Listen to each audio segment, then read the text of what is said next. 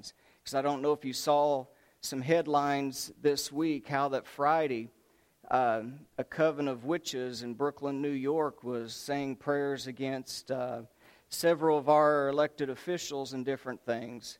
So this stuff is real. Spiritual warfare is real. And we're going to talk about that next week as we prepare for what's going to happen on Wednesday. So pray that you'll be here, and I pray that you will invite somebody to be here so that we learn what the Word of God says about these kind of things. And I think that you'll be surprised. So if you would, and, and don't forget next Saturday. Next Saturday is our fall festival. And we're going to have the hay rides, we're going to have cookout, chili contest. There's a sign up sheet for some food on the back table. So pray that everyone would come. We're going to have weather permitting games outside, inside, all kinds of things, starting at about 4 o'clock. So come on. You can come earlier and just play and hang around and put stuff together. But uh, come on out. Let's bow real quick for a, a prayer as we prepare our hearts and our minds. Give me a hug, huh? Good to see you. As we prepare our hearts and our minds for um, the Word of God this morning.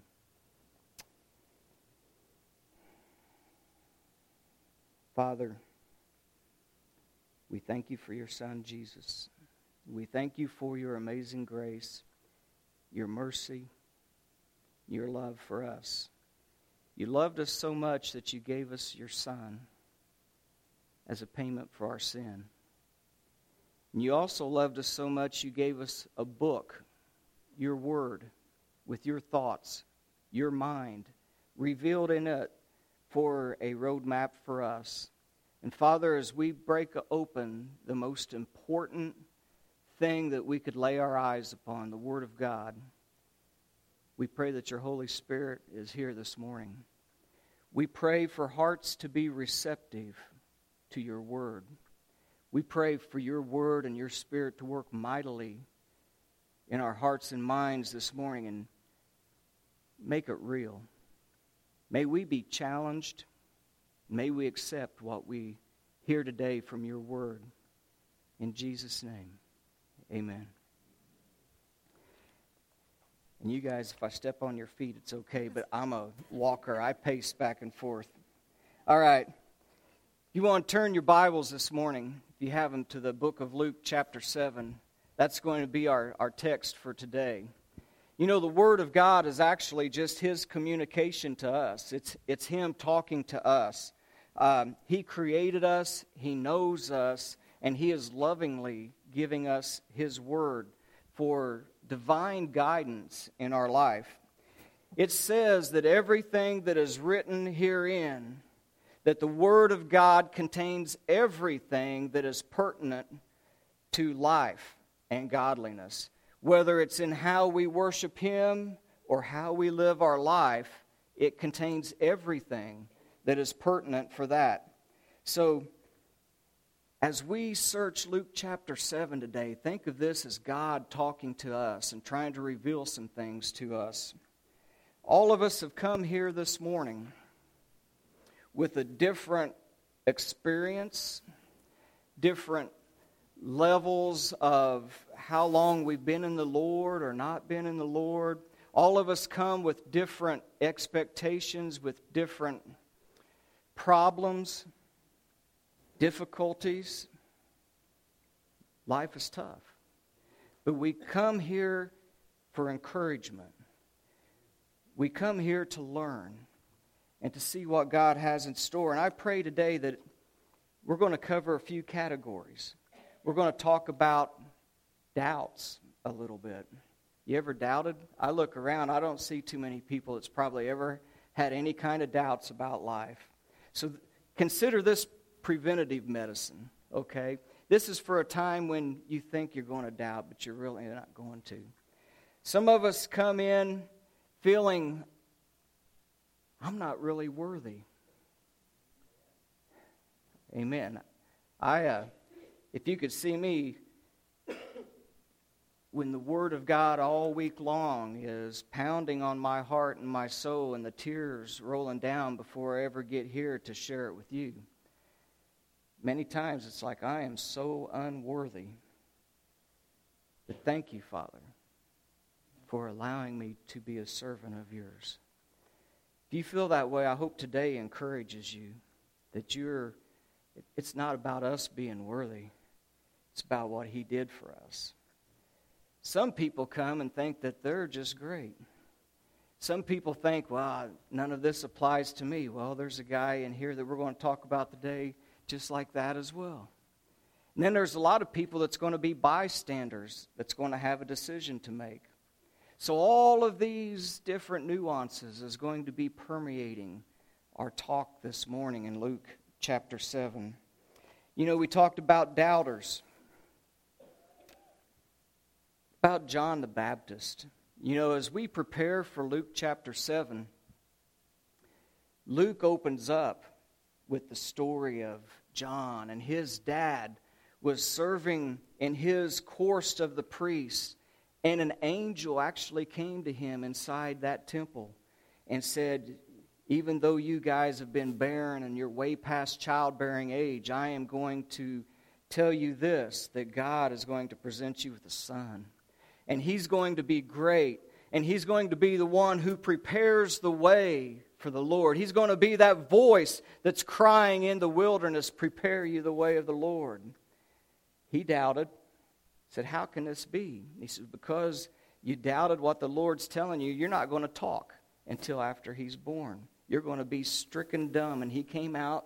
They knew he had saw something, but he couldn't tell them what he saw. John was a child of promise. He was a promised child that he was going to be great it says that he was filled with the Holy Spirit from his mother's womb. Whenever Mary came, because she had now been told that she was going to bear the Christ child, and when she came to see her aunt, it says that that child leapt within her womb. And it did flips because the anointed one was in the presence. And this man spent his time preparing himself in the desert waiting for when he was to be revealed. And there he was at the river Jordan, and, he said, Behold, the Lamb of God that takes away the sin of the world. And Jesus said, Would you baptize me? And he said, Oh, no, Lord, I need to be baptized of you. I'm not worthy to even touch the latchet upon your sandal. And he said, No, we got to fulfill all righteousness. And with that, John baptized him. And John saw the heavens opened and the Spirit descending as a dove and lighted upon him. And he heard the word of God say, This is my beloved Son in whom I am well pleased. He saw all this and he continued his ministry. In Luke chapter 3, it gets to the point to where he said the word of God to a man named Herod who was in charge of this area. And Herod had a brother named Philip. And he liked Philip's wife, Herodias, his brother's wife, and he took her. And John preached against that to him, plus the evils that was in his life. And so Herod shut him up in prison to shut him up from being able to talk to him about these things and spread news in the country. Four chapters later, we get to Luke 7, and he's still in prison. This great man of God, and you know what he does? he begins to doubt. He has these doubts and these fears. And he, he hears that Jesus has chosen some disciples and they're doing great works. And he sends two of his disciples to Jesus. Well, there goes the future of the church, doesn't it? So John begins to doubt, and he sends two of his servants and says, Go talk to him and ask Jesus, Are you the one that we search for, or look we for another? This man had doubts, but yet he had saw this. He knew that he was a child of promise. He heard the story of the angel coming to his father. He baptized Jesus and saw the heavens opened, and yet in a troubling time, he had doubts. And he sent him. And you know what? Jesus reassured him. He didn't condemn him and say, You should know by now of all people. No. He said, Watch. And it says that he did many wonders right there and healed the people. And he said, Now go back to John in prison and tell him what you have saw and that I am the one that you seek. And then Jesus turns around to those who are standing there and said, What did you go out to see when you heard him talk? Did you go out to see a reed shaking in the wind?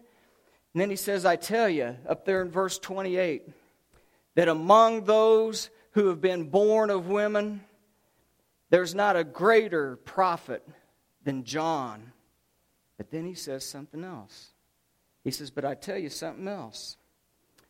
The least in the kingdom of God is greater than he. You say, How can that be? Well, let me tell you something. It comes down to faith. It comes down to faith because you and I have some doubts, don't we? But be reassured. He had doubts about Jesus, and yet he had been a child of promise. He had seen the heavens open. He walked with him. He talked with him. And yet he had a doubt. So greater is all of us who will believe in faith in the Lord Jesus Christ because we haven't had that privilege and opportunity.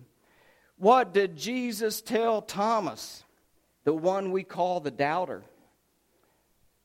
He said, when he reached his hand and touched Jesus, he said, Thomas, blessed are you because seeing you've believed. But blessed are all of those who have not seen and yet still will believe. Greater is the folks of this generation because all we have is something which is even more powerful, and that's the Word of God to convict our heart. We haven't saw Him in person. So if you ever have doubts, it's okay. He understands. Because he said, even my cousin, who had all of these privileges at times, doubted. So don't you worry about that doubt. You just hang on. You just keep walking with me and you keep trusting with me because greater are those who haven't seen and believe because you believe in true faith. And there's going to be times that we doubt. And that brings us all the way up to the meat of our text for today. And the word for today is grace in more than one way. Grace is our word for today, and it's about grace orientation. Verse 36 up here. One of the Pharisees has invited Jesus to dinner. This man doesn't just ask one time because this is in an imperfect tense. And it says that he asked and he asked and he asked. He's been on him and on him. Won't you come and dine with me?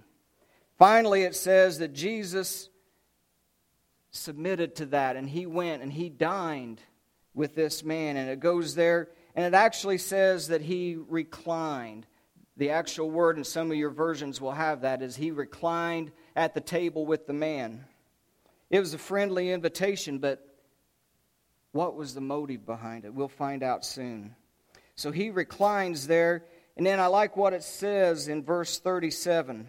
This should be in bold and underlined. Behold. It should read, Ah! Look who just came into my house.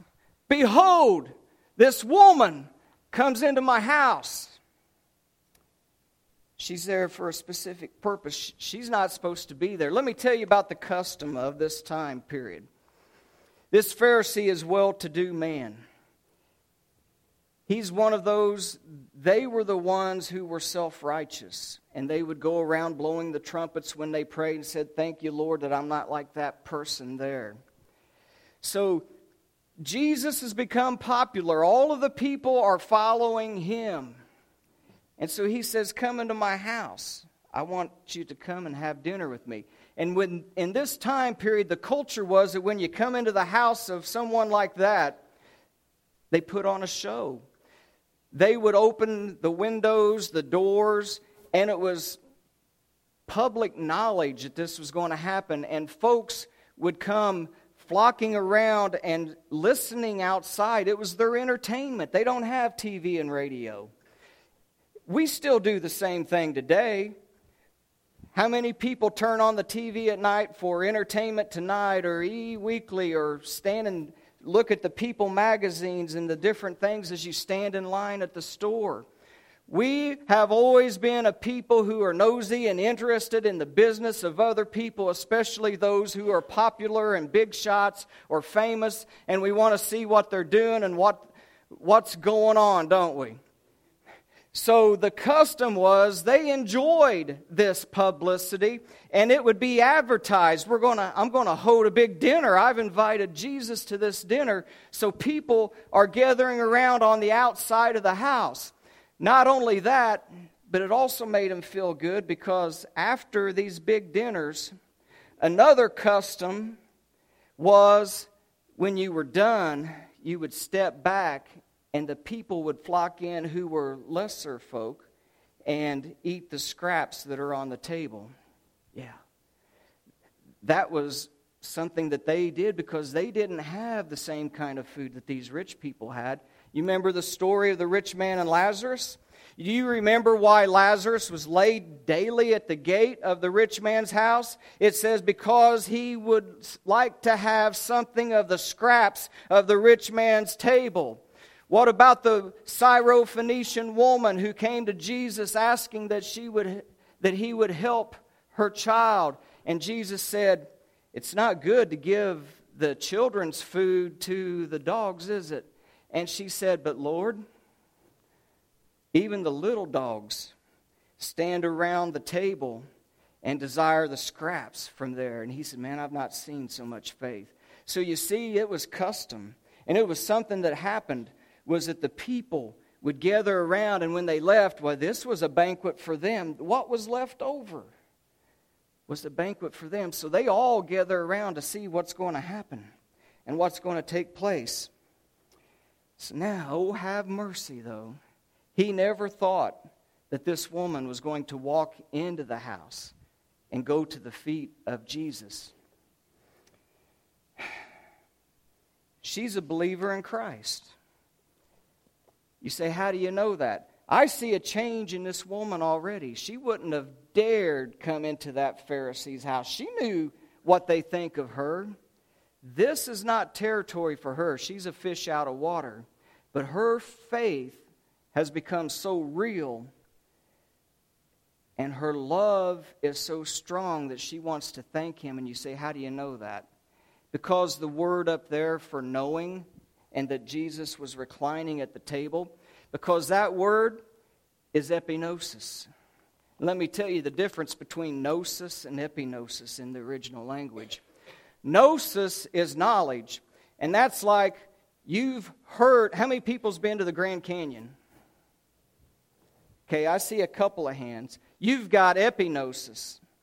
Me, I got gnosis because I've read about it. I've saw a documentary about it, but I haven't experienced. I haven't been there. Gnosis is knowing about something, but never having a personal experience with it.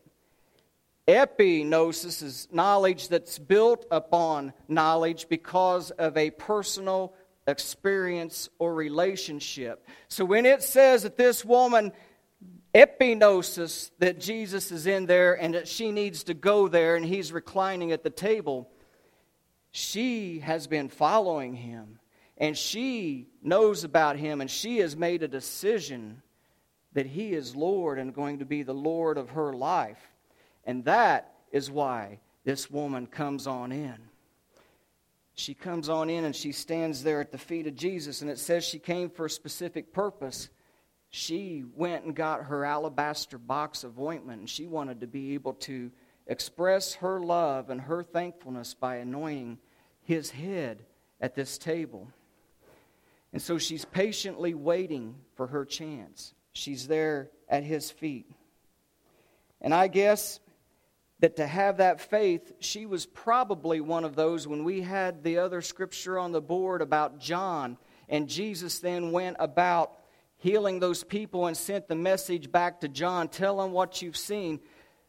Verse 19, I believe it was, there said that many people heard and believed. She was probably one of those who was hanging out and was listening to what was going on as Jesus taught. And now she's got her chance to go and meet him personally, she's hoping. She should have she's witnessed this. Now she's there at the meal and she's ready for him, but not for what she finds in there. Because let me give you something else that goes on. It says that she's at his feet weeping, and this word for weeping is a deep emotional weeping that comes from the soul, and it describes tears that fall like raindrops. I've got a couple of ideas why. I think, first of all, she's so thankful. She's so thankful for her Savior. But I think also that it's beginning to really impact her where she's at. Because this Pharisee that would be holding this, um, go ahead and give me the next, next slide. I know I'm all over the place. I've not even looked at my sheets, Tanya, to show you where I'm at. The custom of the day, whenever they would hold this kind of a, of a meal, was to recline. And you would recline on a mat on your left hand, and with your right hand you would eat. And all of the folks that he would have invited would have been like minded people like himself, people like the Pharisees and the scribes. They are all gathered around. Now, the host would either be usually across the way from the guest, because that way they can see each other and talk. So if Jesus is lying here and his feet are here and the woman is here, guess who's straight across from her? The guy whose house she has just walked in. And this guy's not very happy that she walked into his house and has disrupted the dinner party. And he sees her and he's not happy. And all of a sudden, she's like, Did I make the right decision to come here at this time? Because these folks know about my former life. It says that, Behold, a sinner walked in, a woman who was a sinner. And that word means, in the masculine, it was for openly violent, openly regarded in the public's eye types of things, robberies and, and stuff. In the feminine, which it is here because it's talking about her, it was usually talking about someone who was sexually active and the public knew it. And so this is the woman, and now she's getting these stares from everybody across the table. She's been forgiven because in a minute Jesus is going to say that your sins have been forgiven. It's in past perfect tense. She's been forgiven already because she's already believed in him. She's changing her life by bringing that alabaster box with ointment to anoint his feet. But these people aren't letting her let go of her past. And that's a shame in the presence of Jesus, a believer who has asked for forgiveness now has no past. All things have been blotted out. And as far as the east is from the west, it's been blotted out, and your sins are forgiven you. But this guy is looking at her, and she begins to weep, and she's humble in her weeping. She won't even look up now over there across from it the table at those who are staring. And you know why I think that? Look what the scripture says. Where's her tears falling? On his feet. If she was looking up across the table at these people from his feet, the tears would be rolling down a cheek and onto your clothing. When you're bent over, the tears fall at the feet. She can't even look up now at what's going on. And I don't even know where I'm at. As those tears continue to fall. It says that they fell on his feet, and you know what they formed? Dirt drops. It's a scientific term I came up with this week. Dirt drops. You ever had a car that was dusty and it just sprinkled a little bit and it left all of these spots on there? Dirt drops.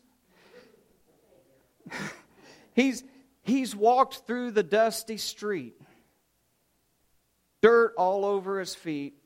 He's supposed to have had him washed by the host, but the host didn't wash his feet. And as she is bent over in humility at the Savior's feet and her tears are falling, she sees the dirt drops welling up.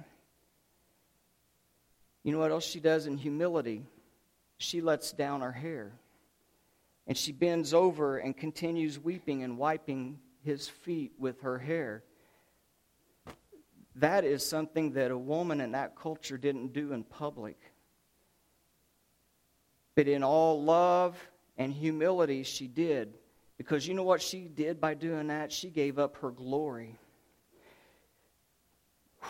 First Corinthians says that the hair of the woman is her glory.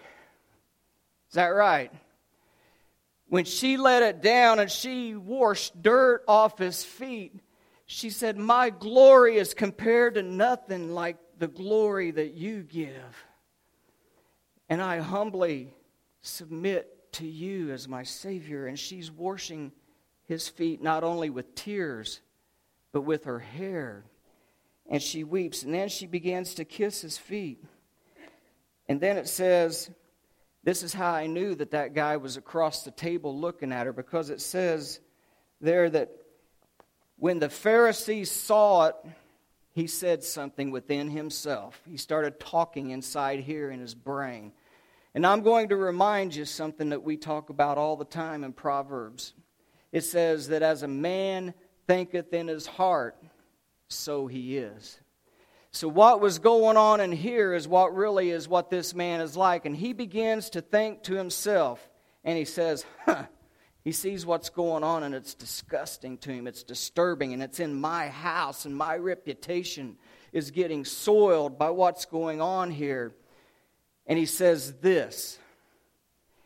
Your scripture and that one says this man, but it just says this, and it's a term of disgust. He's looking at Jesus, who he thought that people is saying a prophet and maybe even the Son of God, and he's all of that, and he's thinking maybe I can gain from him if I can befriend him and invite him into my house and get him on my side, play a little politics.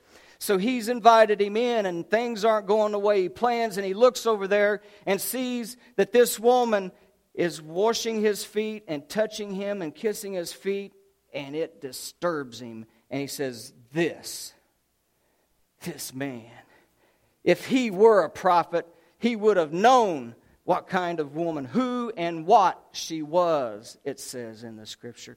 If he, this guy, knew who and what she was, he wouldn't be letting her touch him. Then something shocking happens. It says, Jesus answered him. What? Verse 40. Jesus, I thought he was thinking this in his head. He didn't say anything out loud. Mental note Jesus knows your thoughts. The Word of God says that the Scriptures are alive and powerful, and it's able to discern between the soul and the spirit, the bones and the marrow, and the thoughts and the intents of the heart. He had read his mind because he is also Son of God. And he answers his thoughts out loud and he says, Simon, Simon, got a question for you. I bet that rocked his world, didn't it? I mean, here he is in this mental evils that he is thinking, and all of a sudden he gets brought out of. I got a question for you. Well, say it. Say it, teacher. Say it. And he doesn't use the highest term of respect. He uses didaskalos, which is teacher, not like a higher form or master or lord like some people who are believers. And this is why we know he's not yet converted. And he says, Say it, teacher. And he goes to give him a parable there. And he says this Simon, listen. There was a certain creditor that had two debtors. One owed 500 denarii, the other owed 50. And when each of them had nothing with which to repay, he freely forgave them both. Tell me, therefore, which one of them will love him more? Simon answered, and I said, Now get his answer. He's not really interested in what Jesus has to say. I suppose it would be the one that's forgiven of the most. He said, You've rightly judged. You get to go to double jeopardy. He said, You've rightly judged. And then it says he turned to the woman, but yet he was talking to Simon. He's no longer, he's talking to him, but he's, his eyes is focused in another area. And he turns to the woman. He says, Simon, do you see this woman? I entered into your house, and you gave me no water for my feet. But she has washed my feet with her tears, and she wiped them with her hair of her head. You gave me no kiss, no salutation on the cheek when I came in. You don't want a personal relationship with me. But this woman has not ceased to kiss my feet since I came in. You did not anoint my head with oil. You know why they anointed heads with oil? Where was their heads at? Up by the table, and everybody's heads is right there. You want to smell the food, not everybody's sweat. So it was custom when you walked into somebody's house and you were going to set at a meal that you washed the dirt off of their feet. You had a towel ready to dry that off. You gave them a salutation that you was happy that they're there. You did these things. And he says, You've not done any of them. But she has done that. And she, you didn't want to waste your oil on me, but she's brought every little bit that she has and she has anointed my feet. Therefore, this is a term of conclusion. Therefore, I say to you, her sins, which are many, are forgiven. And that's the point where it says that this is perfect tense. It's gone. And she loved much. But to whom little is forgiven, because you don't ask, little is forgiven. And the same one loves little. You know what this parable is saying? Your life demonstrates how much you love. How you live your life and what you do demonstrates how much you love. A changed life is the greatest evangelistic tool that there is in the world. And the more sin, the more opportunity for change. But Jesus don't want you to stay that way. He'll tell another woman, this woman's already repented and walking the right way because he's going to tell her, go in peace. Another woman who hadn't yet believed in him, he told her to go and sin no more. But this woman has already made up her mind. That's why she's here. She's gave up her life. She's asked for that forgiveness, and the changed life is being demonstrated here. And so those who sat at the table, began to say within themselves, they didn't learn that he could read Simon's thoughts. So they began to say within themselves, Who is this who even forgives sins? Jesus turns to the woman and he says, Your faith has saved you. Go in peace. You see, at that point, He had read their thoughts as well, and they had no interest in him as well, so he turns his complete focus on the one who wants to hear his words, and he tells her to go in peace. And I want to tell you all the conclusion of this parable. Two men had debts, and they couldn't pay. We all have a debt we cannot pay. See, that was the key word there. They couldn't pay. The wages of sin is death. And we all have a debt that we cannot pay. And so when the, when the man who was the, the, the one who the debt was owed says he forgave the debt, what that means is that he took upon himself the loss and the debt that was owed, and paid it himself. We have a debt that we cannot pay. But God so loved us that he gave his only begotten Son, so that whosoever believeth in him might not perish, but have everlasting life. And that Son, for God, paid the debt that we could not pay. And it doesn't matter if you committed one sin and you're like the one who owed 50 denarius or you've committed a million sins and you're like the one that paid 500, you're in the same boat because we got a debt that we cannot pay. The only way to have that debt taken away is for someone to pay it. And Jesus paid the debt. And if you do not trust in Him as the one who can take your sin away, then you're going to stand on your own merits before God on that day. And He's going to say, I, You can't pay this debt. And you didn't trust in my Son who could pay that debt for you. And therefore, depart.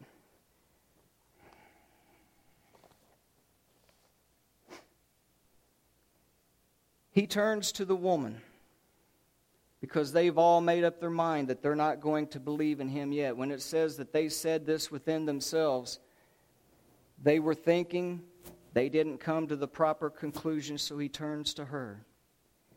And he says, Woman, your sins are forgiven. Go in peace. Go.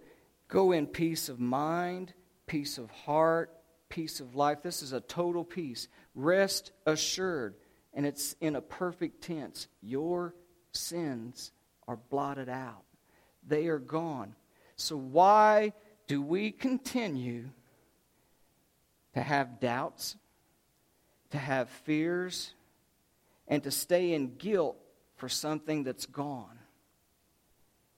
As our worship team returns, I pray that these words from our Lord will penetrate our hearts and our lives. That you will realize that as far as the east is from the west, I have blotted them out if you believe in me. But we all have a debt to pay, and there's only one who can take that debt away. I pray that no one leaves here today a doubter, fearful, indifferent, but I pray everyone here today makes a positive decision for Jesus Christ, to believe in Him in the name of the only begotten Son of God, and you shall see life.